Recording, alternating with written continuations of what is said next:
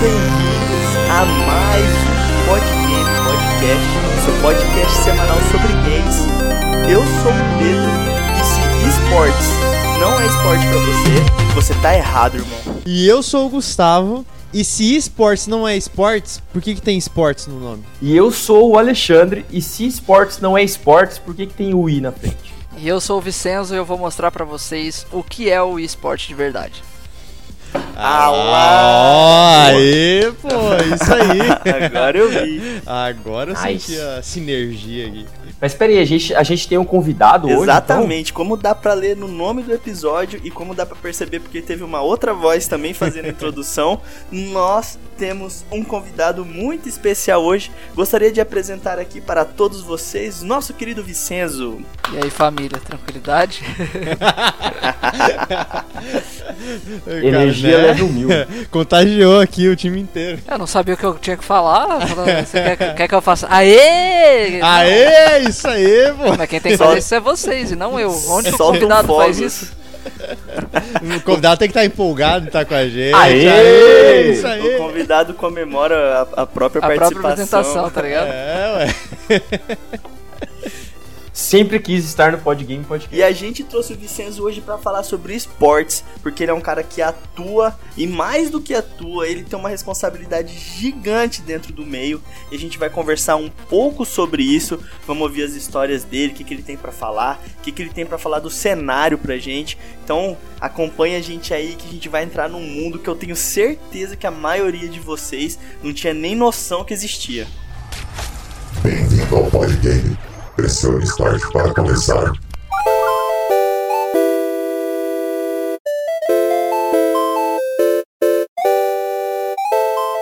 Bom, já vou, já vou começar fazendo uma pergunta mais. Como que eu posso falar? Mais clichê de todas, é, Vicenzo. Eu vou pedir pra você explicar pra gente como que começou o seu gosto por jogos. Aonde você percebeu na sua vida que você falou: Caraca, eu gosto de jogar e é isso aqui que eu quero fazer. Cara, é. Acho que desde que eu me entendo por gente, é, eu já tive contato com, com games, né? Acho que quando eu era bem novinho, com acho que 3, 4 anos, eu ganhei um Super Nintendo. Aí eu jogava Mario, jogava Rock and Roll Racing, é, que inclusive é o melhor jogo da história, só pra deixar claro. É, e desde então fui criando esse, esse amor né, pelos games, no início por, por videogame, até que o fui apresentado aos computadores e aí vivi a, a minha fase de, de lan house, né, de gastar na época toda a mesada possível na lan house, fazer os famosos corujões.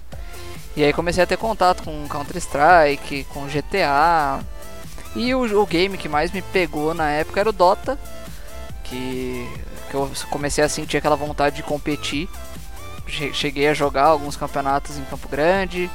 É, felizmente ganhei vários campeonatos em Campo Grande também. E foi meio que uma porta de entrada aí pro, pro mundo de, dos esportes.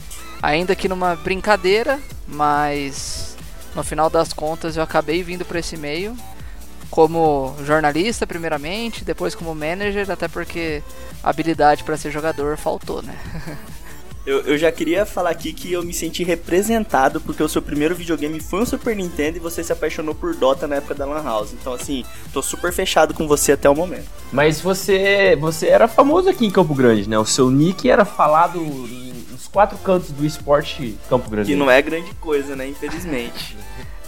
É, então, famoso, é, aí eu já não sei se na época não sei se era pelos motivos certos. que eu sempre fui muito. ah, não digo polêmico, mas eu falava muita merda. é, eu era. E até hoje eu sou muito poucas ideias, no sentido de se eu tiver alguma coisa pra falar, eu vou falar. E depois eu acabo vendo se, se eu falei merda ou não. Se eu falei merda, acabo pedindo desculpa. Mas quando você é mais novo, você não tem essa cabeça, né? Então. Mas eu, eu acredito que, felizmente, tinha bastante gente que gostava de mim. É, e também acho que deviam falar por, de mim por causa dos campeonatos que, que o meu time ganhava. Então, ser- sobre ser famoso, assim, eu acho. Vamos acreditar que pelos bons motivos. Mas eu, antes de te conhecer pessoalmente, eu já escutava o seu nick já. Os caras falavam o Homer, o Homer, sei o que lá, o Homer vai estar tá jogando, outro time tem o Homer, papapá.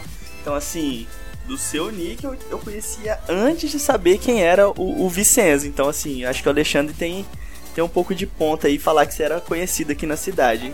Também ganhando o campeonato aqui, como que não vai ser, né? Todo doteiro sabia quem era você aqui. Ah, mas a questão do, do Alexandre é porque a gente se conheceu no, no CCAA, né? Então a gente já se conhecia de outro, outro lugar e aí ele acabava ligando uma coisa com a outra. É, acho que o nosso primeiro contato foi no, no CCAA mesmo. E acho que, inclusive, eu nem, nem lembro se a gente chegou a jogar Dota junto, Não, Alexandre. Se, você jogou Dota. Não, eu joguei pouco. Se você Dota. jogou Dota com o Alexandre, você vai lembrar, porque ele era muito ruim, não sai da memória. Que isso? Cara, nossa! Ah, Pô, depois. Eu nem joguei Depois Dota desse comentário, eu dou graças a Deus que eu nunca joguei Dota com o Pedro, então. Mas eu, eu e o Alexandre, a gente ia pra Lan House, a gente ficava jogando X1 no mid, tá ligado? Meu Deus. Vocês não tinham amigos, Nossa, né, é verdade, a gente... Ah, cara, na verdade é que a Lan House era uma Lan House que a gente não conhecia ninguém, né? Era uma Lan House perto da casa dele lá. A gente ficava jogando X1 no mid. Era do lado da escola. É, foi lá que a gente jogou X1. Aquela clássica Toretos? Lan House do lado da escola. A gente jogou muito gente... na Toretos. Toretos, né? a gente aprendeu a jogar lá. lá. É verdade. Primeiro X1 foi eu de sniper e o Pedro com a, com a é, aranha lá. Tudo bem, era injusto para mim. Eu tava com o personagem que engoliu dele, mas eu ganhava. Mas e aí, Vicenzo? Então, aqui em Campo Grande, você jogou campeonato, mas campeonato aqui é hobby, né? Não, não dá nem para falar que existe alguma micro possibilidade de se viver disso por aqui. Não. Na época e... que a gente jogava campeonato aí, era sábado e domingo, o campeão ganhava 500 reais. 500 reais, ou quando o cara não dava dinheiro, dava de, sei lá, tipo um monitor, um, não, que monitor? Assim. Eu, eu sou mais... É raiz, era hora na LAN. Tipo, o primeiro ganhava é. 500 reais, o segundo ganhava, tipo, hora na LAN, tá ligado? Então, tipo, era, era bizarro, assim. E a gente achava bom. E aí a gente chegava, tipo, no sábado e no domingo. Aí tinha que ir até a Lan House. É, ficava o dia inteiro, né? Aí gastava dinheiro indo em padaria pra almoçar. Comprando aí no final das dele. contas, cada um ganhava 100 reais, que dividia os 500 por 5. E aí você ia ver, você tinha gastado tipo 60 conto no final de semana, tá ligado? e aí você te, e ainda ganhava, nossa, ganhei 40, tô, tô patrão. Ganhou foda, 40 jogando, jogando game. Jogando Pelo menos essa é satisfação dá. Vou viver disso. é, mas você tava me falando que não foi porque você jogava game que você foi pra São Paulo, né? Não, não. Eu, fui, eu vim pra São Paulo porque eu sou formado em jornalismo, né? Formei aí na, na Uniderp em 2010. Eu sou velho. e já trabalhava com jornalismo em Campo Grande, trabalha, cheguei a trabalhar no Media Max, na FamaSul, Sebrae e outros lugares. Só que eu sempre, como eu sempre gostei de esporte, né? Eu vi uma oportunidade de, de participar de um site de notícias que na época chamava Mais Esportes, que é o Toboco, o narrador do que tinha criado. Ele fez um anúncio numa página do Facebook dele falando assim: "Ah, jornalistas e e recém ou acadêmicos de jornalismo que tem interesse em trabalhar com esportes, mandam um e-mail em tal e-mail". Aí eu fui lá, mandei o um e-mail. Ah, tinha que ser de São Paulo, né? Só que eu morava em Campo Grande, o não eu já tinha, então mandei mesmo assim. E eles pediram na época para fazer um texto modelo de para tipo chamar para final do lembra aquela final do, do Allianz Parque, PEN, NTZ e tudo mais? Sim. Eles mandaram fazer um, um texto para isso e na época eu trabalhava no, no Media Max, então tipo eu fiz o texto em 10 minutos, sugestão de foto, sugestão de legenda para foto, título, aquela coisa toda. Quando eu mandei, tipo deu 5 minutos me responderam: "Ah, não, é isso mesmo que a gente quer". Aí, aí eu virei e falei, é, então, só tem um problema, eu moro em Campo Grande, Mato Grosso do Sul. Aí eles falaram, ah, então, num primeiro momento não tem problema, a gente faz as coisas remoto e a gente contrata outras pessoas daqui. E aí foi que começou de fato a minha, minha carreira no, no esporte, né? Aí como jornalista. Deu. E aí eu era o único jornalista já formado da, da equipe. E eu fiz. Uh, deu dois meses eu já estava como editor-chefe do site, porque eu era o único que já tinha experiência. E o site começou a ir bem, tipo, surpreendentemente bem pro, pro tamanho que a gente tinha no, no começo. Na época tinha mais CNB, a Team Play, que já era mais consolidado. E a gente começou a ir bem até que o Toboco teve que se desfazer do site, porque rolou uns problemas aí envolvendo Riot e etc. E aí a gente. ele se desligou do, do site. E nisso, nesse meio tempo, eu fiz muito contato né, com assessorias de, de imprensa dos clubes e eu sempre brincava com os donos. Falava, mano, sua assessoria de imprensa é muito ruim, me contrata que eu faço melhor, tá ligado? e aí eles. Vendendo brin- peixe, né? Eles. Um deles virou e falou: pô, tá, um dia a gente vai trabalhar junto. E aí. Eu cheguei. Depois disso que o site acabou, eu fiquei acho que uns seis meses parado. E um dono, esse dono de organização veio falar comigo. Falou assim: quando você falava de se mudar pra São Paulo, você tava falando sério? Eu virei e falei: tô. Quando você quer que eu me mude? Amanhã? Aí ele virou e falou: Não, mas eu quero que você venha pra cá daqui uma semana pra gente conversar. E aí, tipo, é o que eu falo das coincidências da vida, né? Porque depois desse dia, em uma semana eu entrava de férias no meu trabalho. Então, tipo, eu não Olha precisei matar trabalho. Tipo, fui de, de- nessa semana lá. Fiquei uma semana no centro de treinamento dessa, desse time. E onde ele me fez a proposta pra ser editor-chefe do Mais Esportes novamente. Que na época ia se juntar com o LoL News, que é do que era do, do Ericat, né? Então, e aí o, o LoL News ia se transformar em mais esportes, a gente ia falar de todos os esportes. E aí eu mudaria para São Paulo para ser editor-chefe e acompanhar os eventos, porque querendo ou não, todos os eventos, a maioria dos eventos acontecem em São Paulo. E lá fui eu, com a cara e com a coragem, para ir para São Paulo. É, na época eu tava trabalhando num, num lugar que tinha passeios turísticos em Bonito. Eu ganhava 3.500 reais, trabalhava 6 horas por dia, tinha final de semana, tinha feriado. Aí eu larguei tudo isso pra ir pra São Paulo pra ganhar 500 reais. E. Caraca. E ter as- o meu aluguel pago pelo, pelo site. Então, aluguel e alimentação. Quando eu falei que eu ia, meu pai e minha mãe praticamente surtaram. Putz, eu imagino você dar notícia, porque como que você explica? Eu fico pensando assim, É, na foi... cabeça deles. Eu não Foi- sei como que seus pais veem jogo e tal, mas Ah, sempre meio que torci o nariz, né? é um preconceito, né? Eu também fico pensando assim, falo, tipo, você chegar, olhar pra eles e falar isso deve ter sido um. Ou você foi de boa, só chegou e falou, ó. Ah, eu é falei, assim, ó, recebi indo. essa proposta pra viver de, de jogo, que é alguma coisa que eu sempre gostei. E aí eles torceram o nariz, porque eu já, querendo ou não, já tinha uma carreira consolidada, né? Em Campo Grande, morava com a minha mãe, não tinha gasto, aquela coisa toda. E o que acabou acontecendo é que chegou num ponto que eu tive que falar pra minha mãe e pro meu pai. Falei, gente, é, eu já sou maior de idade, eu não tô pedindo permissão, sabe? Eu estou falando que eu vou. É, o que eu preciso saber é, se der ruim, eu vou ter casa pra morar? Posso pra voltar? voltar?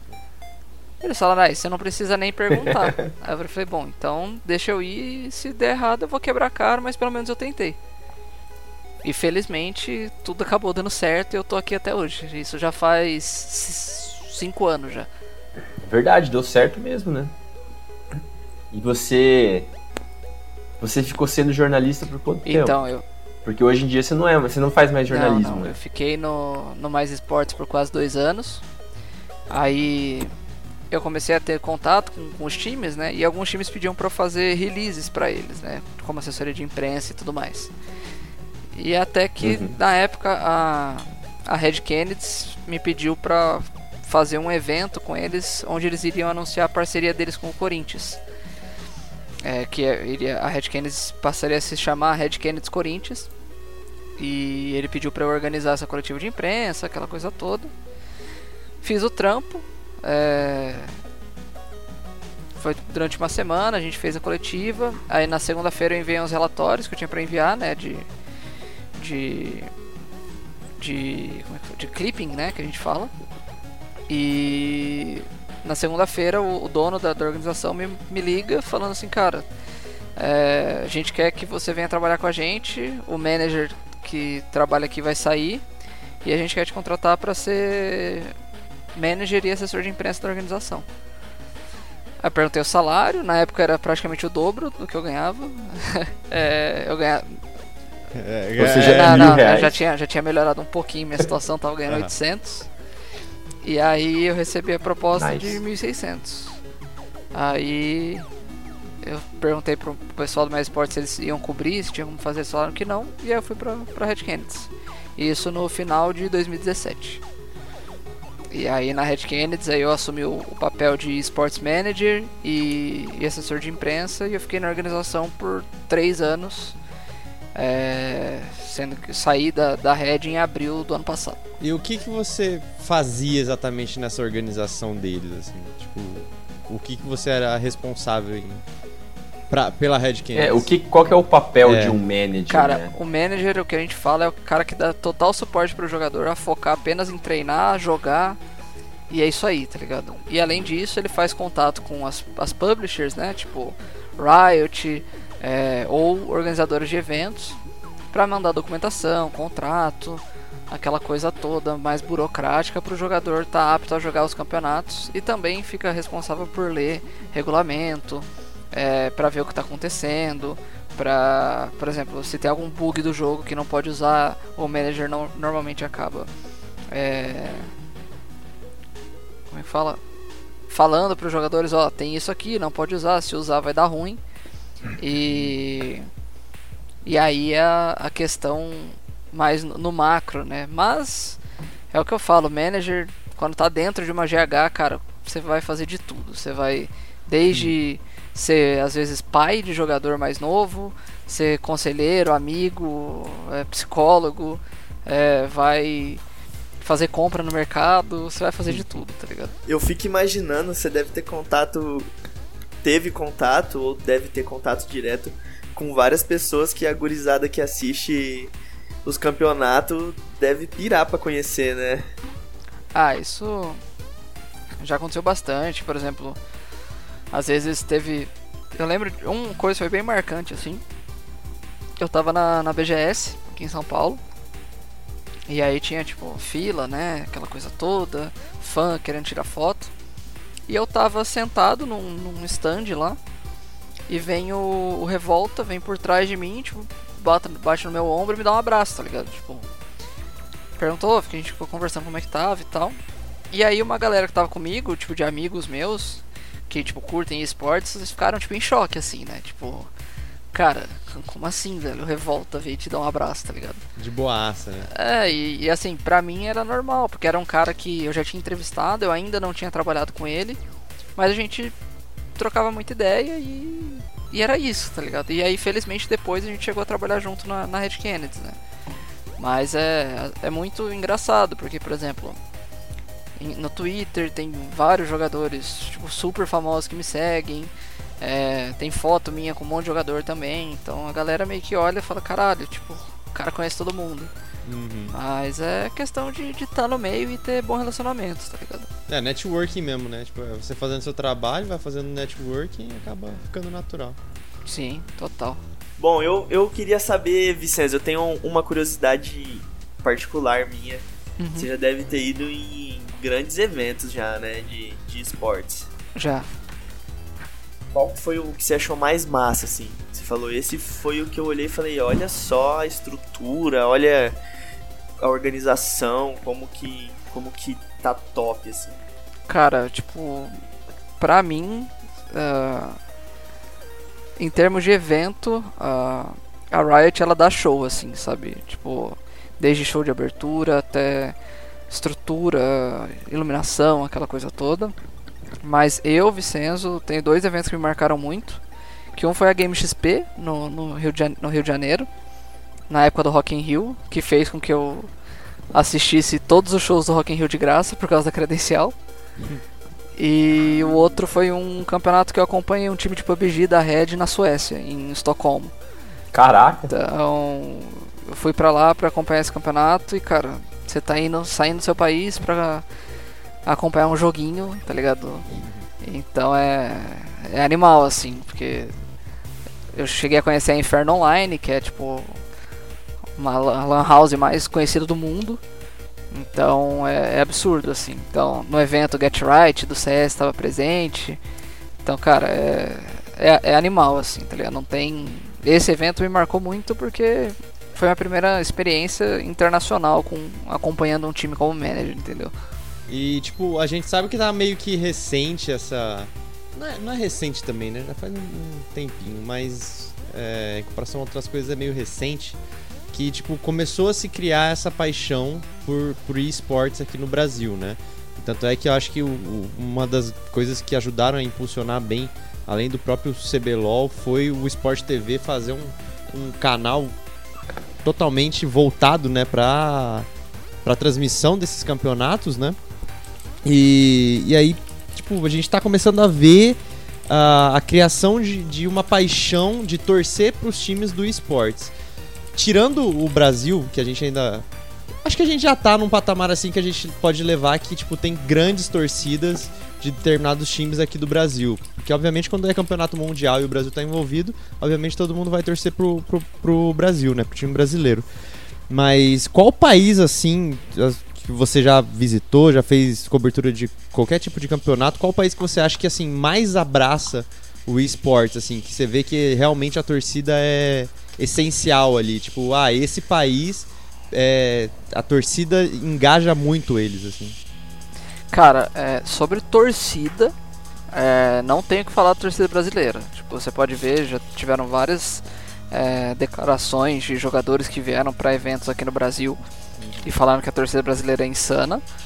Mas em termos de, de, apoio, de do que é o esporte, tá ligado? É Coreia do Sul com toda certeza, tá ligado?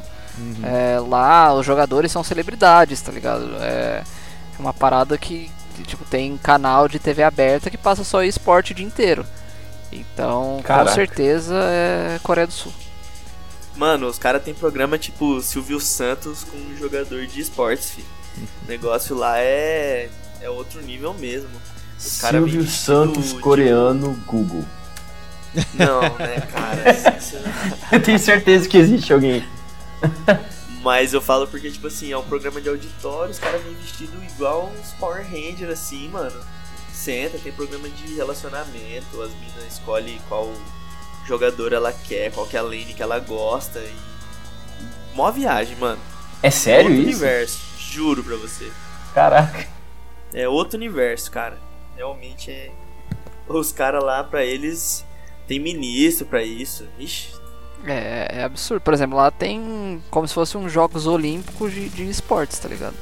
Lá, é, a Coreia do Sul, por exemplo, eles liberam do serviço militar qualquer homem ou mulher, né, que tenha é, representado a Coreia e, em eventos internacionais e tenha conseguido medalha. Então, por exemplo, te, teve os Jogos Asiáticos de esportes lá, que a Coreia do Sul, se, por exemplo, pegou, acho que eu não lembro se foi vice-campeã, mas a partir do momento que o cara tem uma medalha de prata nesses jogos sul-coreanos, sul-coreanos não, jogos asiáticos, eles ficam liberados do serviço militar, entendeu? Caraca, que, é a que é a mesma coisa que acontece no. No.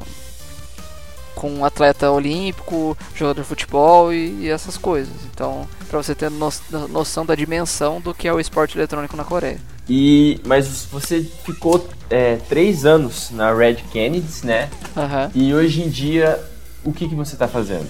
Qual que é o seu trampo então, hoje? Hoje eu sou diretor de esportes na Van Liberty, é, que é a organização que é braço da Avan mesmo, a loja da Estátua da Liberdade e tudo mais.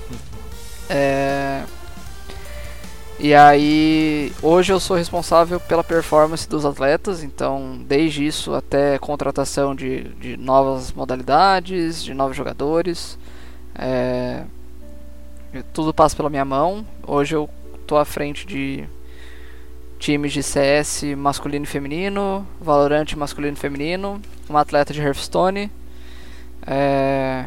Mentira. E, e, a gente tem planos para entrar também em outras modalidades que eu, por enquanto, não posso falar. Confidencial. Hearthstone, você São mexeu com o coração, velho. São quantos atletas que você, vocês têm? Hoje a gente tem, contando com o coach, tá? São Somos 35. 35 atletas, é isso. Caraca, bastante. Que Isso é tá- considerado um time grande ou um time É, pequeno? esse. É um time grande, é um time que tem Um monte várias de modalidades. Então, por exemplo, a gente tem o CS masculino e feminino, o Valorant masculino e feminino, tem a C- o CS Academy, que é como se fosse uma categoria de base, e o Hearthstone. E a gente está pensando em ainda expandir para outras mo- modalidades, porque a Van ela vai crescer muito esse ano. Não sei se vocês viram, a gente anunciou a construção do maior game office da América Latina aqui em São Paulo. Vai ser uma estrutura com 2.400 metros quadrados, que a gente tem a intenção de ter 8 salas de treino, 38 apartamentos individuais para os jogadores estarem morando no game office. E a partir daí a Van vai dar um salto muito grande em relação à à performance. Nossa, Então, performance e também ao tamanho da organização. Eu penso que incrível que deve ser o impacto de você ter os jogadores separados jogando e dando um resultado e você ter eles todos reunidos, tendo convívio, se conhecendo melhor, tendo intimidade, porque isso é igual uma partida de futebol, cara. Quando, quando você tem o, o CT e você tem relacionamento e os caras estão juntos todo dia fazendo aquilo junto, você gera um entrosamento que não tem nem como discutir, sabe? Os Sim. caras começam a pensar junto, você cria um, um conceito de mastermind na, na equipe que eu acho que online deve ser muito difícil de chegar. É, e, e além disso, né, a gente tem o. Estando nessa estrutura, a gente vai ter também um departamento médico à disposição dos jogadores, que vai ter desde fisioterapeuta, psicólogo, preparador físico, nutricionista, médico do trabalho, tudo à disposição do atleta para ele performar da melhor maneira possível. Então é um investimento muito grande que está sendo feito, principalmente nessa equipe de, de profissionais da saúde, para colocar a Van Liberty num, num patamar acima das outras organizações aqui no Brasil. É, você vai morar na Game House também? Cara, num primeiro momento eu acredito que sim, no, no Game Office. É, eu tenho, hoje eu moro no meu apartamento aqui em São Paulo, mas enquanto eu vou precisar mudar, né, para perto do- de onde vai ser esse office novo. Então, possivelmente quando eu for me mudar, eu devo ficar um ou dois meses no office até encontrar um lugar mais próximo do, do Game Office para eu mudar de, de fato. Mas eu morei três anos na, na GH da, da Red Kennedy. Cara, é uma experiência legal, só que ao mesmo tempo, pra alguém que é mais velho, é. É. dá no saco, vamos dizer assim. então eu prefiro. é, usar do, do, do meu salário pra estar alugando um lugar. Apesar de, se eu quisesse, poderia ficar no Game Office, mas eu prefiro ter essa minha paz aí e minha privacidade também. Importante. Legal. Você citou que você no Red Kennedy você era manager e agora você é diretor de esportes. Qual que é a diferença? É mais responsabilidade? Sim, total. Porque como diretor de esportes eu tenho o poder de contratar novas lineups. Então eu tenho um orçamento que eu posso seguir é, e contratar novas lines, novas modalidades, jogadores. Então eu tenho tudo isso. Então, e como manager não, você fica mais não refém, mas você fica sujeito às decisões que a org vai tomar. Então, por exemplo, se a organização decide contratar um time, você só vai cuidar desse time. E como diretor de esportes, não. Eu, cui, eu contrato o time e aí eu coloco pra alguém cuidar no caso, entendeu? Tipo assim, alguém cuidar não. Ele fica sobre. debaixo da minha asa.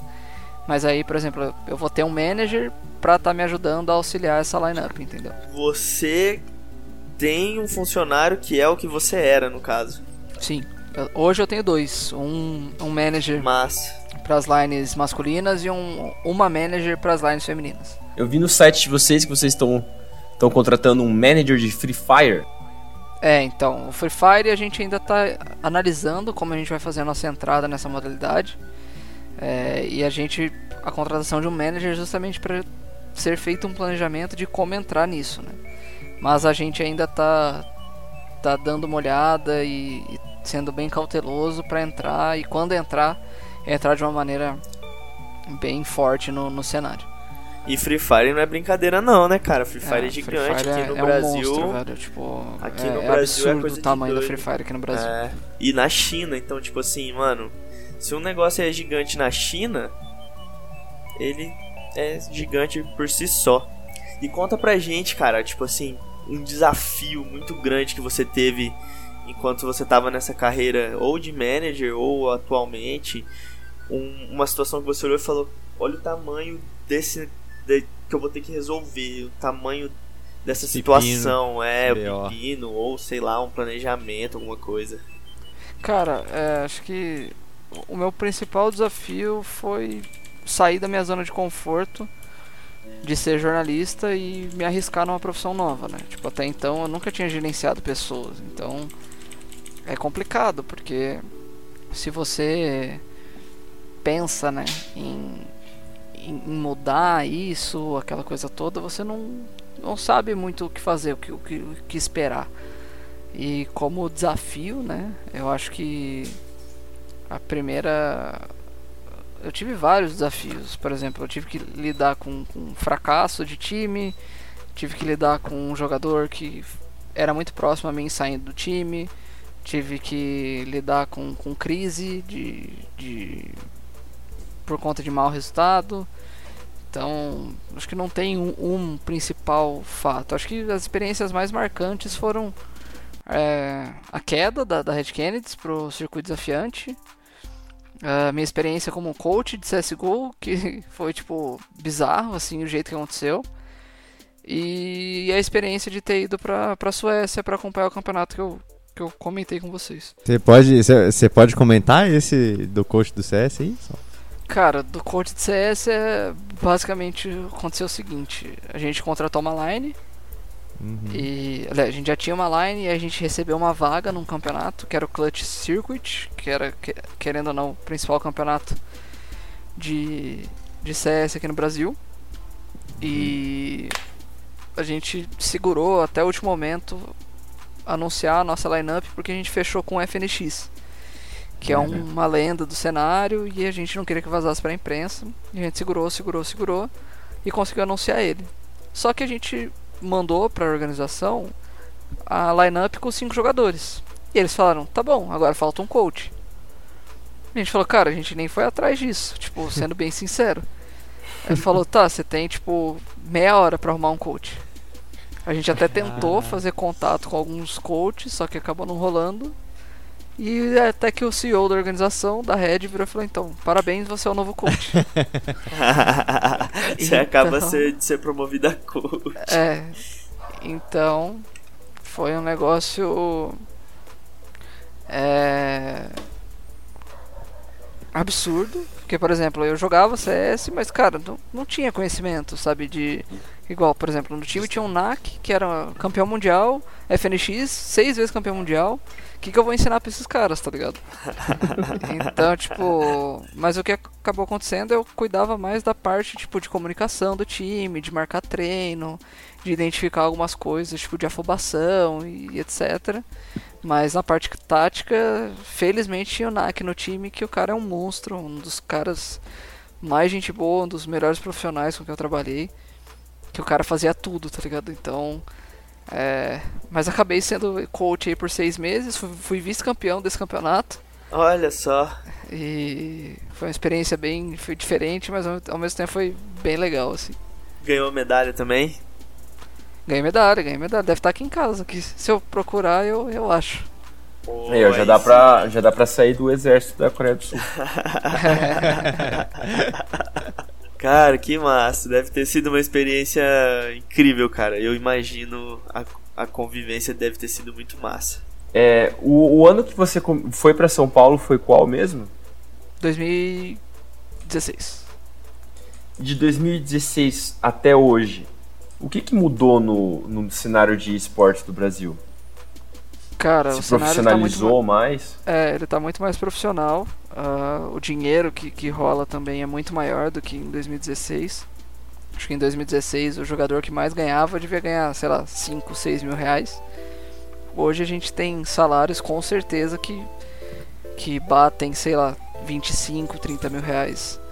Então aumentou muito a grana, a, a percepção de, de grandes marcas pro, pro campeonato, para as modalidades. Por exemplo, o CBLOL hoje ele é patrocinado pela Red Bull, pela Mastercard, pela Kit Kat, então é um, pela Gillette, então é um negócio que cresceu muito. Então, é, acho que se fosse falar o que, o que mais mudou é o profissionalismo, apesar de tem muita coisa bastante não profissional ainda no cenário, mas teve o, o upgrade de profissionalismo, de tamanho de organização, de estrutura foi, foi bem grande.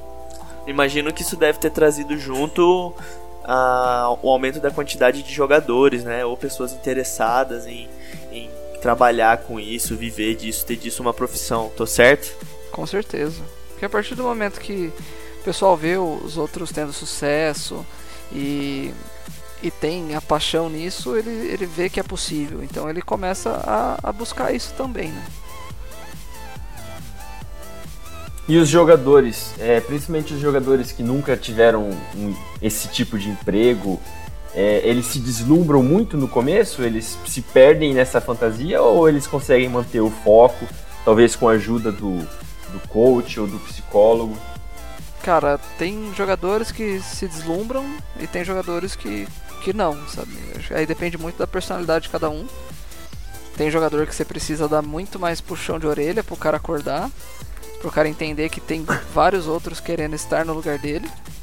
E tem jogador que, a, a, que pega uma oportunidade e leva com ele para sempre, sabe? Tipo, ele não, não larga essa oportunidade e se transforma num grande jogador. Acho que isso é um, um reflexo que a gente tem no esporte também, né? O guri querendo ser jogador de futebol. E eu acho que isso faz realmente com que a pessoa doe 100% dela, né? É o desejo, da, aquele desejo do fundo da alma que você fala, se eu tiver uma oportunidade de viver de videogame, nossa. Aí chega, né? Uma hora o cara. É, é aquela famosa. É, é, é viver do que você gosta de fazer, tá ligado? É o que eu falei. Eu, eu tinha minha carreira consolidada, só que eu acordava é, e falava, puta, eu tenho que trabalhar, tá ligado? Hoje eu acordo, caralho, tipo, tô trabalhando o que eu gosto. Óbvio que às vezes você vai acordar desanimado. Mas isso acontece muito menos de quando eu trabalhava, quando eu não trabalhava com isso, entendeu? Você sonhou em algum momento de quando você saiu da casa dos seus pais que podia se transformar em algo próximo do que é hoje essa sua vivência com os games? Como é que é? Não entendi. Quando você saiu da casa dos seus pais, você imaginou em algum momento que a sua vivência com os games, o impacto que você ia ter no cenário seria tão grande, chegar perto do que, do que é hoje? Você sonhou em algum momento isso? Cara, uh, eu tinha muita confiança no meu trabalho como jornalista, tá? É, se você me perguntar se eu acharia que eu deixaria de ser jornalista quando eu sair, é, eu com certeza ia falar que não. Mas Hoje, por exemplo, os meus pais, eles entendem que, que eu tenho um nome que hoje é, é respeitado no cenário, que as pessoas me conhecem e que, por exemplo, eu saía de um emprego e eu não, não fiquei tipo desempregado nem por duas semanas, tá ligado? É, tipo, eu ser mandado embora de um lugar e quando eu sou contratado, eu sou contratado para um lugar melhor, recebendo melhor e isso, tipo, impressiona os meus pais, né? Então eles. Hoje eles falam, pô, ainda bem que você não ouviu a gente você seguiu a sua intuição, tá ligado? Mas. Se eu tivesse que fazer tudo. Se eu tivesse que fazer tudo de novo, arriscar tudo de novo, acho que eu faria tudo a mesma coisa. Que eu acabei aprendendo de. de várias formas. Que acho que se eu tivesse ficado em Campo Grande eu não teria crescido como pessoa de jeito nenhum, igual eu cresci desde que eu vim pra São Paulo. São Paulo é muito louco mesmo, né? Ah, São Paulo é absurdo, não tem muito que que falar de dessa cidade aqui. Para que eu não sou um cara que gosta muito de sair, mas eu sou um cara que gosta muito de comer bem. Então, aqui em São Paulo tem muita coisa boa, sabe? Para comer, se você quiser comer uma pizza, 4 da manhã vai ter para para comer essa pizza, vai ter ótimos lanches, ótimos restaurantes, ó, vários passeios legais de fazer. E querendo ou não, é o, a capital do esporte aqui no Brasil é, é São Paulo. Quiçá da América Latina. Pois é. Cara, você falou, você falou dos seus pais aí, né, que, que hoje eles se orgulham, né, pelo, pelo caminho que você pegou. Eu fiquei, fiquei com uma dúvida aqui. É, como que seus pais explicam pra outras pessoas o que você faz? Tipo, eles explicam certinho. Tipo, aquela Ah. pergunta bem besta, sabe? Quem é publicitário sabe, tipo, quando você pergunta pra sua mãe, mãe, sabe o que, que eu faço? Ela, ah, não sei, você faz uns, umas artes no, na- no computador, você fica na rede social e tal. Como que seus pais, tipo, explicariam ou Cara, explicam, né, o que você Isso- faz? Pra falar real, isso eu acho que eu nunca perguntei isso pra eles. Mas eu acho que eles só falam, ah, ele trabalha com, com esporte eletrônico, ele é gerente ou diretor de um time. Eu acho que é o, é o que eles devem falar, acho que é isso aí. Complicou pro, pros pais essa situação, né? Não, é, é, é, é- é fofinho, tipo, o meu avô querendo entender, tá ligado? Só que, tipo, eu só viro e falo, vô, eu sou, tipo, um, um diretor de um time de futebol, tá ligado? Só que, só que de computador. É, só e que, que jogo tem- eletrônico. E que tem várias. é, como é que fala? Ah, Modalidades? modalidades, por exemplo, eu sou dirigente de um clube igual o Palmeiras. O Palmeiras ele tem o time de futebol, o time de basquete, o time de futebol de salão. No esporte é a mesma coisa, só que eu tenho é, um time de League of Legends, um time de Counter Strike, um time de PUBG e por aí vai. E a gente tava conversando antes de começar, eu te fiz uma pergunta, eu queria. Vou, vou fazer ela de novo agora. É, como que mudou isso? Como que se impactou na sua vontade de jogar e o quanto você joga hoje, assim? Qual que é o, o impacto que a vida trabalhando com isso teve no, no seu lazer com os jogos? Cara, eu sempre gostei de jogar, como eu falei, mas, velho, é um.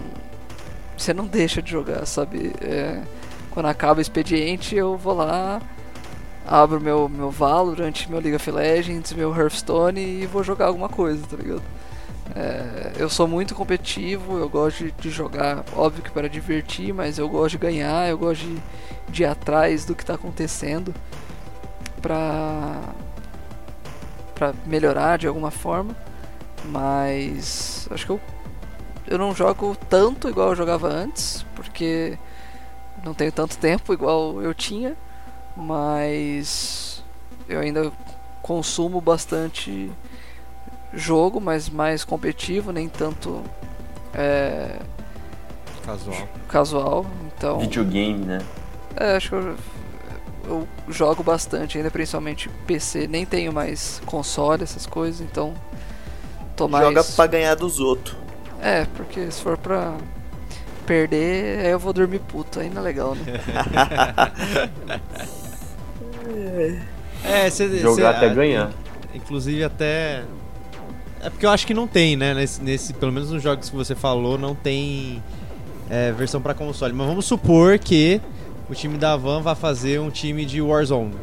É, existe, tipo, você teria que pensar num time que joga tanto no PC quanto joga no console? Cara, ah, então, se fosse ter é porque eu decidi que ia ter. Então, Uhum. é, no momento não, não penso nisso não. É, tem, por exemplo, no Free Fire. Free Fire tem o, o, Ah, o, jo- o jogo de e- celular e o emulador.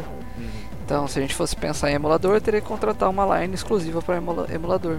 Ah, tá. É, é tipo, é outra. É, outro- depende outro muito da, da competição. Mas hoje a Van Liberty ela é voltada única e exclusivamente para PC, né? Então, Uhum.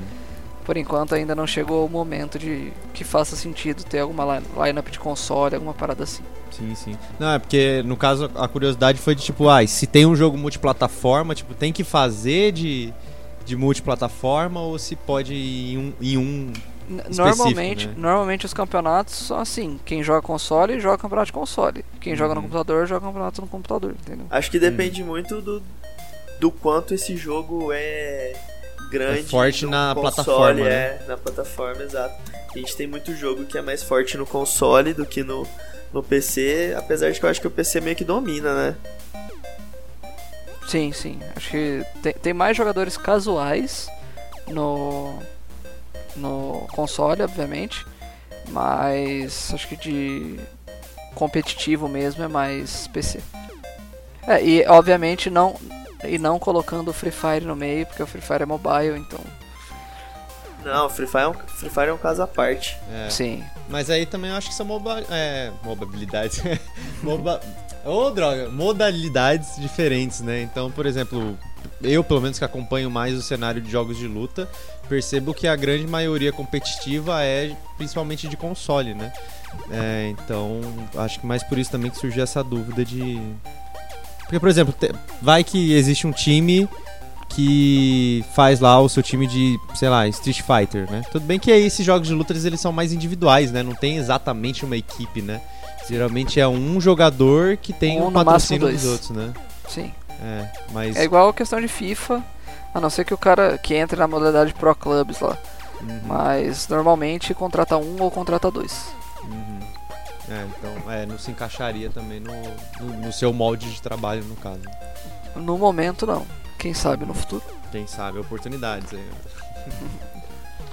Olha, mas desde que você foi para São Paulo até hoje aconteceu uma, uma febre mundial, só que eu não vi você citar aqui até agora nenhum Battle Royale. Você chegou a trabalhar com algum Battle Royale? Cara, o PUBG é Battle Royale, né? Então, eu cheguei a trabalhar com PUBG, cheguei a trabalhar com é o pai desse Fortnite. Battle Royale.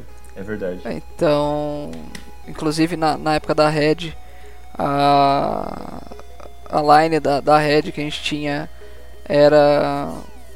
Foi campeã brasileira de Fortnite, que era o Tecno Viking, o Avelar e o Snow. A gente chegou a ser campeão brasileiro. Então, cheguei a ter contato com, com Battle Royale sim. E até de PUBG Mobile eu tive, tive line, então cheguei a ter contato sim. Mas infelizmente a, a Epic não, não dá tanta atenção pro competitivo, né? Ela fez aquele campeonato mundial que foi absurdo e parou por aí. Então acho que é por isso que o Battle Royale não é tão forte aqui no Brasil. E Eu, pergun eu de novo porque- tirando o, o Free Fire da jogada, né? Eu perguntei porque eu, o meu preferido é o Apex Legends. E Aham. tem, tem muito cara dos pro players do Diamante e Mestre que jogam no PC usando o controle. Aham.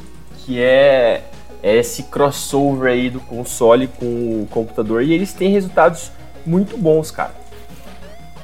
É, eu. Não tem eu ninguém que acompanho- joga com controle nos seus times. Não, não. O que eu acompanhei meio que de perto foi a, o, o Ninext lá, né? Que o moleque é um monstro. Tipo, foi. Acho que hoje ele foi contratado pela. pela agência do, do Ronaldo Fenômeno. Chegou a jogar com ele, fez live com ele. Então é, é o único ponto aí que eu, que eu realmente conheço. Não, não conheço, não sou tão familiarizado com o cenário de Apex Legends, não. O Ale é o checklist dele, ele já falou de Apex já.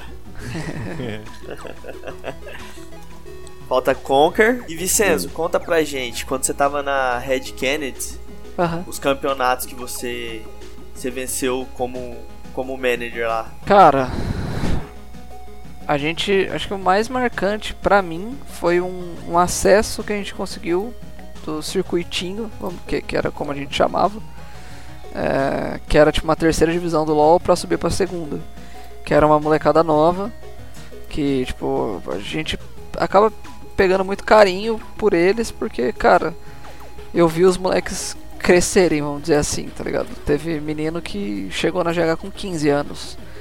E eu acordava o moleque pra ir pra escola, entendeu?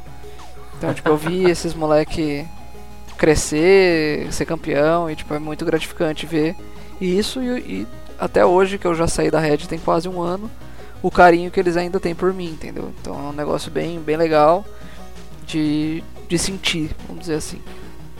Que massa, velho. Uma experiência única, assim, né? Ah, sim, isso é. É igual, tipo, eu, eu gosto muito de futebol, né? Então, você vê seu time sendo campeão, se- sendo que você nem tem envolvimento, né? Vamos dizer assim. É, agora você imagina um time que você tem participação naquele título, tá ligado? Então, tipo, é uma Carinho. sensação bem, bem diferente. Carinho pelos jogadores, inclusive, né? É, por exemplo, hoje eu tô, eu tô na Havan, né? É, a- a- a- deixa eu pensar. Ainda não teve um, um jogo que, que, que eu cheguei a enfrentar a Red, né? Desde que eu cheguei na Havan. Mas enquanto não tá, eu torço pelos moleques, né? Torço pelos jogadores, pelos meus amigos que eu tenho lá. Então, mas quando entrar no servidor contra a Van Liberty, aí. Aí vai ficar de lado e, e goava. Bem parecido com, com futebol mesmo, né? Tipo, os caras não vou comemorar gol, mas vou marcar gol. Não, eu. É que eu não, não tô no servidor. Mas eu, se eu tô no servidor, eu ia comemorar, gritar, pôr o dedo na cara mesmo. e foda-se.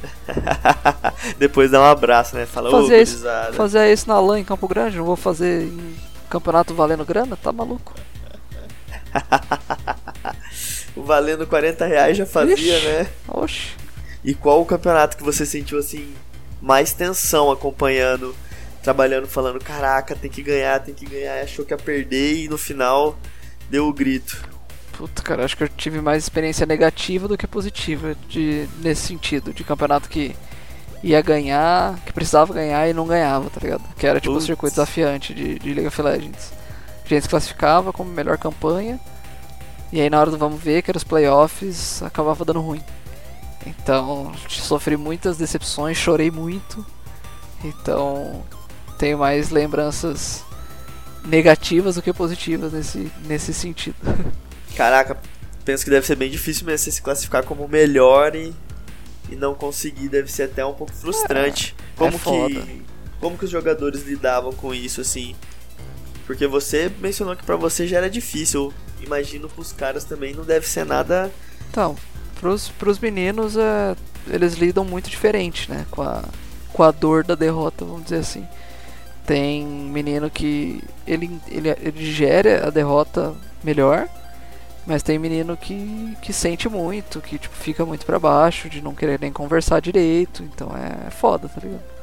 Aí você tem que fazer o papel de, de amigo, de, de brother, de falar, mano, vamos sair para jantar, vamos fazer alguma coisa pro cara não ficar assim, entendeu? Realmente é um, um convívio bem família mesmo, então é bem sensação de tipo um, um irmão, um parente ali que você você tá convivendo, você vê o cara ficando mal e você quer acolher. Sim, total. Ainda mais por por é, morar junto com os caras, né? Então você acaba tendo isso aí com, com toda certeza. Você chegou a conhecer familiares deles, esse tipo vários, de coisa? Vários. Teve tinha a mãe que deixava o menino na GH e falava, ó, se precisar puxar a orelha, pode puxar. Principalmente dos jogadores mais novos, assim. Então, por exemplo, teve caso de, de mãe de jogador que, tipo, acabou. O jogador acabou não dando certo na, na red. Alô? Mas a gente. É, ela me agradecia pela forma como eu tinha tratado o filho dela, entendeu? Então tem, tem vários pontos aí que, que são legais, ao mesmo tempo são tristes, mas é a vida, né? É muita responsabilidade, né? A tensão emocional deve ser muito grande e, cara, eu imagino quão intenso deve ter sido essas suas interações sociais nessa época com essa, com essa rapaziada. Porque são caras Sim. que ainda não estão formados, né? Eles ainda são a, a jovens, adolescentes, então eles ainda estão em formação. E você Sim tá lá naquele, naquele momento da vida deles e, e tem que ajudar eles para eles poderem performar o melhor possível até. Sim. Qual que foi o jogo que trouxe mais vitórias para você na Red Canids e depois na Avan? Cara, acho que na Red, em termos de vitórias importantes, né? Óbvio que toda vitória é importante, mas os mais marcantes acho que foi o Counter-Strike. E na Avan, por enquanto, Counter-Strike também. Porque o, Valorant, por exemplo, hoje a gente teve o, o Valorant masculino e feminino jogando. O masculino avançou de fase, o feminino não. E nesse momento tá tendo um jogo de CS feminino da de, de, do CS feminino no, de um campeonato importante também. Então a gente tá tô aqui enquanto estou gravando, estou na outra tela assistindo o jogo. Então se eu fizer algum comentário, alguma comemoração, vocês já sabem o que é. pode, pode gritar aí à vontade. Vamos meninas. Você comentou que você é responsável pelas lines também e Imagino que você deva ter negociado vários jogadores. Queria saber mais ou menos como que funciona esse lado de tipo comprar um passe ou alguma coisa, como que é a conversa, você conversa com o jogador, você conversa com como que é esse contato. Cara, na, na Red eu não tive tanta participação assim, tá? É, eu fiz mais, vamos dizer assim, participei de poucas negociações, mas na Avan que eu tô trabalhando mais diretamente com isso. Então, é, por exemplo, de contratar uma line inteira, de contratar um jogador específico. Então, como que funciona? Normalmente a gente vai atrás da organização. Se um time está free agent, a gente faz o contato direto com alguns jogadores, vê o que eles querem, faz reunião, proposta e acaba fechando. Em caso de jogador que tem contrato, a gente vai conversar com a organização que ele tem contrato falar, ó, quero contratar seu jogador. Aí eles falam se tem interesse em vender ou não. Se tem, a gente faz uma proposta e começa a negociação. Tipo, ah, vamos dizer que eu quero contratar um jogador. O jogador tem multa rescisória de 100 mil reais. Eu viro e falo, não vou pagar sua multa, vou pagar 30. Aí começa a negociar. E tendo o resultado positiva a negociação, aí faz o contrato de transferência e o jogador passa a vestir as cores da, da Havan, no caso. Né? Como que começou esse, esse time da Havan? Como que foi esse interesse em... Existe faz quanto tempo, para começar? Cara, a Avan Liberty, ela foi fundada em 2018, se eu não estou enganado. Foi ideia do, do Luciano Hang? Foi uma coisa do, foi do, do marketing? Do filho, não, foi uma, uma, parada do filho dele com o, o, CEO que tá lá hoje, tá ligado? Então, hoje não, hum. desde o começo. Então foi uma ideia em conjunto. É, que aí tem como patrocinadora a Van Liberty, né? Uma pessoa que se destaca, que. Você, por exemplo. Não, você não virou jogador profissional, só que você jogava na Lan House e você via que você era bom, que você ganhava, que você tinha estratégia e tal. Se você quisesse virar um jogador profissional, qual que é o caminho que essa pessoa toma? Tem algum Cara, tipo normal... de evento onde a pessoa pode se mostrar uhum. ou ela tem que ter uma mídia social forte? O que que é? Cara, normalmente são, por exemplo, no caso da League of Legends é a solo kill. Que você joga, tipo, se você tem um elo alto, você vai jogar contra os jogadores profissionais. E aí, tendo um bom resultado na, na solo kill, que tem o ranking, né? Normalmente quem se destaca é chamado para fazer teste em time e tudo mais. No caso do Valorant é a mesma coisa, tá ligado? Tipo, você tem o um, um rank alto, você joga contra os profissionais na, na fila ranqueada. E se você dá bala nos caras, os caras, mano, esse cara é bom, dá pra trazer pro time e é assim que funciona. Normalmente é assim que funciona. Ou é seja, você um tem achado, que surrar né? o cara que é profissional pra você ter chance. Mais ou menos isso. na match com ele e ficar dando head nele o jogo todo. É mais ou menos isso aí. Tem bastante jogador fora do eixo Rio-São Paulo? Fora desses Cara, grandes centros? Bastante não. Tem muito. Tem jogadores tipo do Nordeste, do Sul. Mas a maioria é do, do eixo Rio-São Paulo. É, Minas Gerais também. É, então a, a maioria se concentra nesses grandes centros aí. Então, quando o cara começa a se destacar, ele provavelmente vai ter que mudar para Rio ou São Paulo, né? Ah, sim, em termos de organização, as maiores estão no estão em São Paulo, não é nem no Rio de Janeiro, tá? Então, tipo, é o que eu falei, se ele se destaca, muito provavelmente ele vai vir para um centro de treinamento em São Paulo. Tem algum jogador daqui, do Mato Grosso do Sul? O Goku. Goku. O Goku, que era não, filho não... do, do dono da ClickSpoint. Grande Sério? Goku. Caraca. Sim. Ele, joga no Flamengo hoje, né? É, inclusive foi, foi bem triste que eu, tipo, o tempo que eu mais joguei na minha vida inteira foi na Clicks. E o pai dele era o Nelson, né? Que acabou falecendo num acidente de carro. Que o Goku tava no carro, inclusive. Então, até foi, foi notícia no site de, de esportes e tal. Mas é, era um cara, tipo, sensacional, assim. E que tenho certeza que foi fundamental aí pra carreira do, do, do Bruninho começar. Mandei mensagem pro, pro Bruno, pro Goku, pra ele vir fazer parte aqui. Vamos ver, tô aguardando. Queria trocar uma ideia com ele. Ah, Joga ele- muito no, no, no, no Flamengo lá, tá arrebentando. No LoL ele é muito bom, no Dota ele passava fome. Ah, olha só. Igual eu falando do Xande. Será que vamos ter um melhor de três, um Dotinha e um LOLzinho entre Bruno, Goku e Licença? Ah, cara, no, no, no LoL eu só entrego só. E no... Larga, larga, o, larga o teclado, né? Não, só largo. E no Dota agora deve fazer uns seis meses que eu não jogo, então tá. O Bruno tem uma foto com o pai dele no Twitter. Sim. Eu acho que eu já, eu acho que eu já vi ele em algum lugar. Não, não, não era amigo dele, mas eu já tinha visto ele em algum lugar. Cara, ele estudou na Massa também. Sim, É, sim. Pode crer. Provavelmente deve ter sido lá. Joga no E Flamengo, vo- né? Flamengo e se você foi na. Se você foi na. Na Clix em algum momento, com certeza ele tava lá. Um ótimo lugar pra um jogador de esportes, não. Lan House, com certeza. Dentro da Lan House. Lan House Saudade de uma, um corujãozinho na Lan House, hein, cara. Só que eu, Corujão, eu jogava Pizza azada. E eu cheat, cheat, cheatada. Como é que é? Cheetos azado. cheats pra caralho. Cheetos, Só que eu- eu fazia- coca e é isso. Nossa, cheats de requeijão é o melhor. Sim. me patrocina. Só que eu fazia ela é corujão de. Ragnarok. Antigaço. Ragnarok, velho.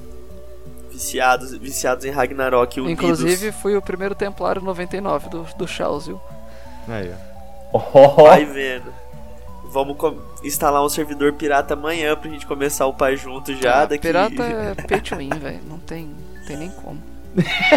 o, o original também aqui no Brasil. Não, é que na época que eu jogava, não. né? É, sim. é, porque era só a mensalidade. É. É, você só pagava o Premium, tá ligado? Premium não, Sim. o- não lembro nem como chamava, tá ligado? É, Mas- Não, podia eu acho que era o acesso Hops. mesmo. Você É. tinha sete dias e. É, então, mas tinha um nome pra isso, tá ligado? Que eu não lembro É exatamente como verdade. era. Depois que abriu um servidor free, mas mesmo assim, o forte É, era os caras que é. pagavam. Os caras tentaram Mas, é, trazer então, o Ragnarok de volta, mas nunca rolou. Inclusive, quando eu, eu. Eu parei de jogar Ragnarok porque começou a entrar as paradas de hops, nego pagar. Sim. Aí, querendo ou não, o cara que tem mais grana acaba se destacando. e Não o Nada, é mas tem uns, tem uns piratinha bom. De- depois a gente conversa sobre isso. Prometo que eu te apresento os top. Como que o ano de 2020 e a pandemia tratou você e o mercado do esportes? Cara, foi Foi difícil? Teve muita organização que fechou. Porque, por exemplo, patrocinador com loja tudo fechada acabou encerrando patrocínios e as orgs são muito dependentes de patrocínio ainda. É, Além disso, o... por exemplo, um, um dos motivos que pelo menos a organização me deu, que a Red me deu de eu ter saído, foi também por causa da pandemia, que meu salário era alto e não tinha como tá pagando isso, etc, etc. Foi e teve, por exemplo, os campeonatos que a grande motivação dos jogadores era ter o campeonato presencial com torcida, foi tudo campeonato jogado de casa, então os principais impactos foram esses. Os campeonatos eles deixaram de ser presenciais e foram todos pro, pro online. E questão de, de investimento baixou muito por causa de, de grana, né, de patrocinador. É, muita organização acabou fechando, então foi isso as principais mudanças aí do por conta da pandemia.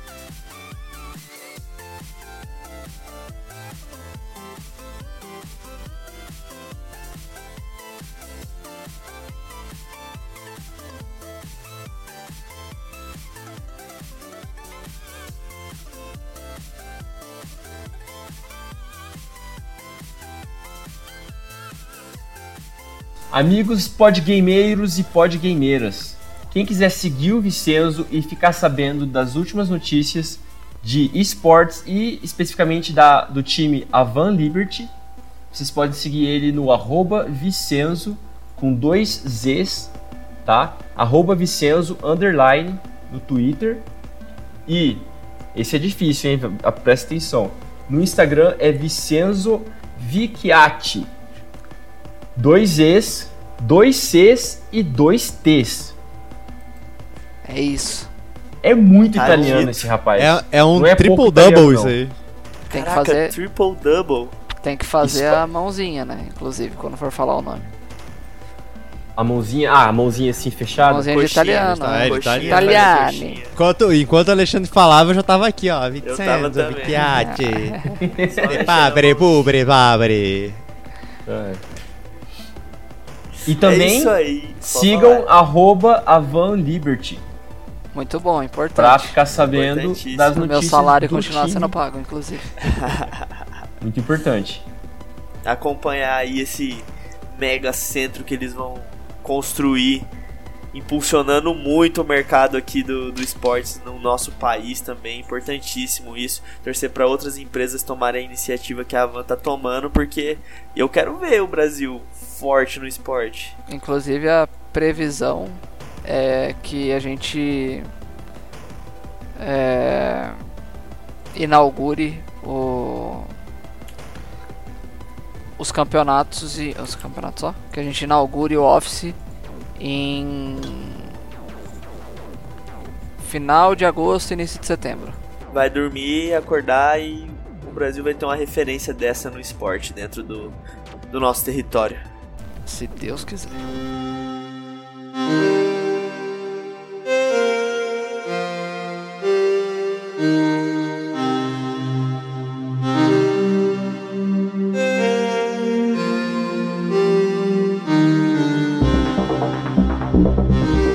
Bom, gente, a gente vai ficando por aqui depois desse papo tópico Vicenzo aí, deu uma aprofundada, deu pra entender um pouco melhor como funciona esse cenário de esportes no nosso país. E eu queria, antes da gente ir pros finalmente aqui, só chamar um momento Pode Indica, onde a gente faz uma indicação cultural.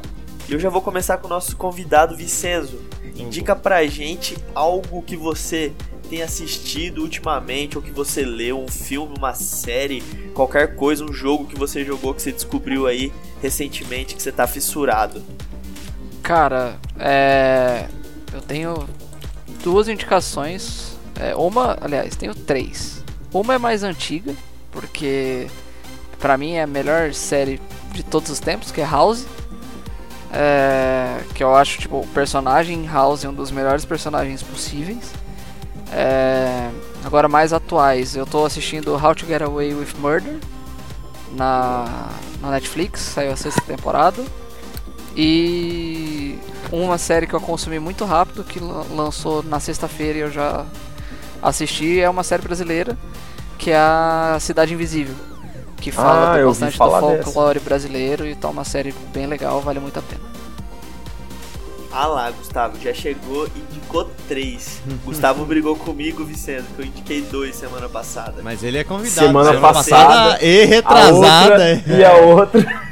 Mas eu tô vindo, eu tô vindo pra quebrar padrões mesmo e eu, e eu agradeço você por ter me dado a liberdade que agora no próximo eu já vou vir com três indicações.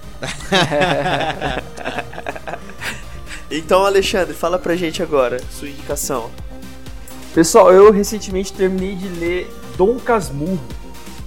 Eita. E eu fiquei, fiquei muito, muito, muito satisfeito com essa leitura. Não dá pra saber se a Capitu traiu ele ou não, tá? Quem disse que dá pra saber, não dá pra saber. E leiam o livro e me digam o que vocês acharam depois. O cara invocou ali a professora de literatura. Nossa, velho, você nunca tinha lido isso na época de, de Massi? Marizão da galera? Essa Marizão era bom Não. Oh, a Marisa assim- foi uma prof- professora muito importante pra mim, cara. Mas não, eu não tinha Mano, ela era Quando é sensacional, velho. Uma das melhores professoras que eu tive, com certeza. Sim, sim, é verdade. Quando é assim, Dom Eu queria- Casmurro tava concorrendo com Uma Noite na Taverna, tá ligado? É, eu Ela- li uma noite na taverna. ela- exatamente. E ela contando uma noite na taverna. Não tem como você não escolher uma noite na taverna. Sim. Poxa, aquela mulher Mano, um sabia contar uma Capitão história, hein, mano. Rodrigo também, eu falava. Um certo Capitão Rodrigo. Essa mulher. Esse é massa também. Essa mulher Ela chegava parecia uma. Alô, parecia que ela tava no boa teatro tarde, mesmo, né, bom cara? dia. Aquele vozeirão dela. Aquele vozeirão. Alô, bom dia. Voz de Olá, meus né? lindos. Já chegava. Ela era uma ótima professora, adorava as aulas dela. Mas e o Gustavo, o que, que ele tem pra indicar pra nós? Rapaz, eu tenho pra indicar aqui mais uma vez um jogo do Game Pass, porque não tem jeito, eu me debrulhando Ah essa maravilha chamada de Game Pass, que é o lançamento recente aí, que é o The Medium. né? Comecei a jogar ele aí essa semana, esse final de semana, na verdade, né? Então até a gravação ainda não terminei ele, mas espero que consiga terminá-lo. Mas olha, surpreso, viu? Tô, tô curtindo muito o jogo, uma perspectiva completamente diferente. E eu confesso que eu tô gostando mais do que eu achei que eu gostaria, viu? Achei, quando eu vi a trailer ali, eu falei, hum, proposta interessante. E aí quando eu comecei a jogar, eu falei, hum, interessante até demais. E vamos ver se até o final ele fica Ai, melhor ai. ainda. E o Pedro, qual que é a sua indicação pra nós, amigo? A minha indicação, eu venci um preconceito esse esse mês de janeiro, final de janeiro e começo de fevereiro. Eu tinha assistido dois episódios de Death Note e tinha achado uma porcaria. E aí a minha esposa me contou que ela tinha gostado, que não sei o que. Aí eu resolvi dar uma chance. Então, eu, eu tinha preconceito, que eu não tinha gostado dos dois primeiros episódios, nem, nem terminei de assistir, sabe? Na época que eu tava. Eu, eu pensava assim, vou escolher um anime pra assistir, que eu vou sentar e vou debulhar, né? Não gostei dos dois primeiros, parei de assistir. Ela falou que era bom. Fui dar uma outra chance e, gente, assiste. Quem não assistiu Death Note, assiste. É incrível, incrível a trama de investigação misturada com, com o poder de matar quem você escreve o nome no caderno. Todo o mistério em volta disso, de tentar descobrir. Do caralho. Eu não tinha assistido, tinha preconceito, venci. Massa, engoli o, o, o- seriado, então só, só vai, gente, acredita. Lembrar, só reforçar, né? Assista um anime, né? O, O assistindo um anime. Não é, assiste, não. por favor, Não. o filme da Netflix. Não, o filme favor. da Netflix não existe. Só- Del- delírio coletivo. É. Eu, eu fico. Duas coisas. É, se for assistir, assiste depois de assistir o anime. Que eu acho que isso é importante falar, porque senão você não vai nem querer assistir o anime e você vai perder uma puta de uma obra. E. Cara, eu fico imaginando a pessoa que tava gravando aquele filme e a pessoa que chegou, assistiu e falou: Não, pode lançar, tá top. É isso mesmo, Death Note é isso aqui mesmo. É, tá, tá certinho, tá certinho.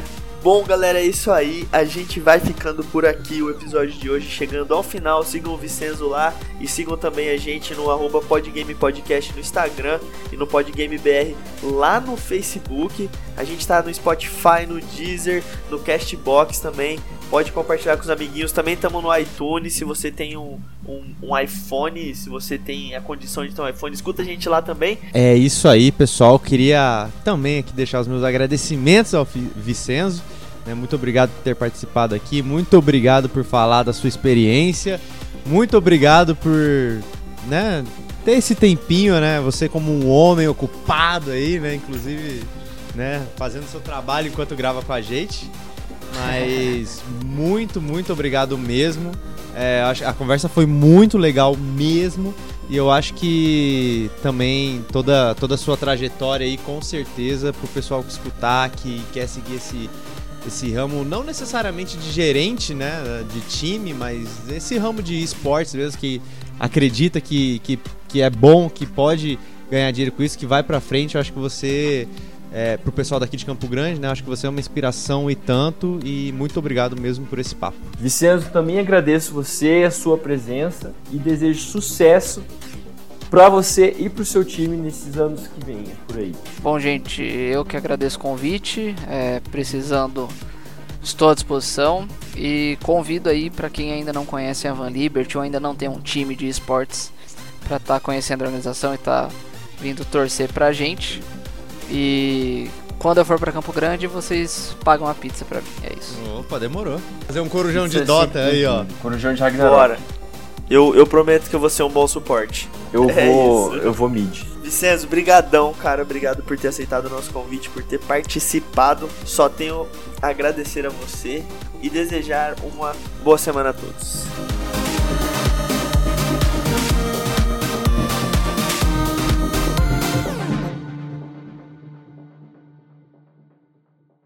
Gustavo me xingando aqui no WhatsApp. Desculpa, Gustavo, eu sou um trouxa às vezes. Que isso?